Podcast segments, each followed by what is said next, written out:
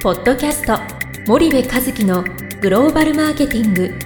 すべてはアジアで売るためには過去1000社以上の海外展開の支援を行ってきた森部和樹がグローバルマーケティングを分かりやすく解説します。こんにちはナビゲーターの東忠夫です。こんにちは森部和樹です。じゃあ森部さんあのまああの前回調査について、はい。前回前々回とはいお話しいただいたんですけど、はい。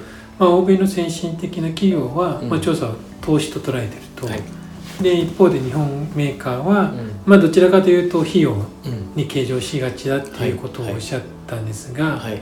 まあ、そこでの差うん。が結構やっぱ進出後とかはい。っていうその立ち上げの時にはい。出てくるものなのか、うんその辺はそのまあ森部さんがいろいろうん。競合調査とかうん。いろいろ20年間見られてきた中でどう感じるのかっていうのを少しお聞かせいただければと思うんですけども、そうですね。あのまあ全ての日本企業がそうだとは言いませんけども、はい。なんかねどっちかっていうとやっぱり日本企業ってのはね俗人的にうん。海外展開を進めるところがあって、はい、で人頼みなところがやっぱり強くて、うん。でその駐在する人うん。のその駐在歴ではい。成功可否が決まっていくみたいなね、うんででもそそのレベルだと成功の度合いがやっぱり小さくて、戦略に基づいてやってないのではい。本社のね。うん。でグローバル全体を見た中のその 国別とかはい都市別戦略じゃないから、はい単純にその本社に戦略ないんだけども、俗人的な駐在員のはい。そのパワーで、うんうん。えー引っ張っていくみたいなね。で日本には人事ローテーションっていうのが当然、まあうんうん。まあ、日本だけじゃないけどあるわけで。はい。で基本的にはその欧米の先進的な企業みたいに、えー、と欧米人が行って 現地のリーダーを育ててリージョナルヘッドクォーターからかんモニタリングするっていう構造にはなってないでしょ？はいはい。基本的には日本人による統治と。うんうん。でこれもまあローカリゼーションが重要だっていうことでローカル幹部の投与とかっていうのはずっと言われてきてはいるんだけども、はい。まあお目付け役がいたりとかねはい。実際にはそうはなってなかったりとか、うん。まあでも給料はなぜか日本人の方が上とかね、うんうん。まあちょっとこう不自然なはい。感じがやっぱりお多いですよね。うん。でそこが一つ大きな要因としてあってもう人でやる。はい。であとこれなんかなんていうのかなその分かってるから俺っていう感じのが一番怖くて、はい。その海外って。はい。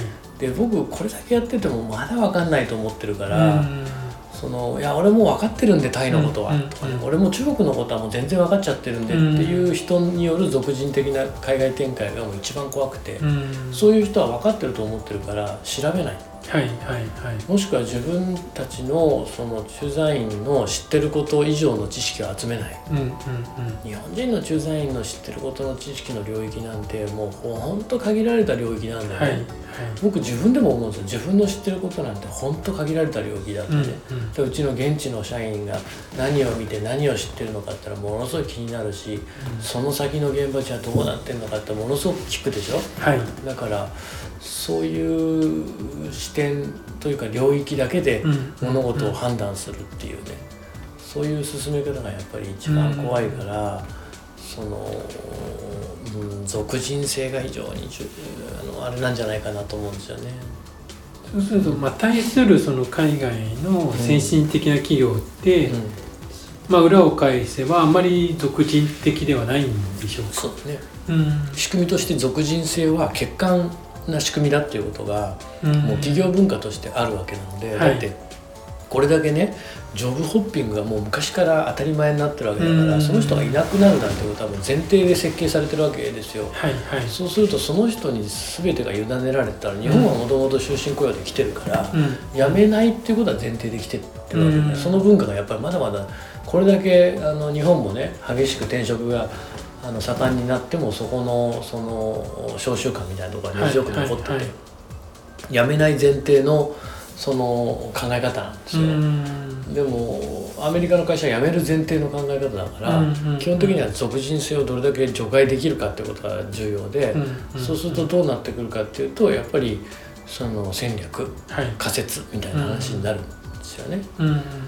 なのでそこはやっぱりあのすごい重要なんじゃないかなと思いますけどね。うん。なんかあのほら世界のさグローバルのあのコンサルティング戦略系のコンサルティングファームとはい。はいお仕事をすることがあるでしょ、我々もね、はい。はいそうすると彼らのその仮説に対する異常なまでのこだわり、うんうんまああれですよまさにはい。外資のね、考え。に日本のシンクタンクはあそこまで仮説にこだわらないから、うんうんだからあのコンサル戦略系のコンサルファーム見てもそそんだけ違うんうんうんでね、うん。まあ、うん、そうだと思いますけどね。その。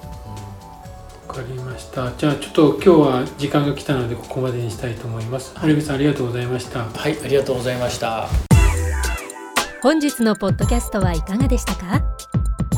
番組では森部和樹へのご質問をお待ちしております皆様からのご質問は番組を通じ匿名でお答えさせていただきます podcast アットマーク spydergrp.com ポッドキャストアットマークスパイダー grp.com までたくさんのご質問をお待ちしております。それではまた次回お目にかかりましょう。ポッドキャスト森部和樹のグローバルマーケティング。この番組はスパイダーイニシアティブ株式会社の提供によりお送りいたしました。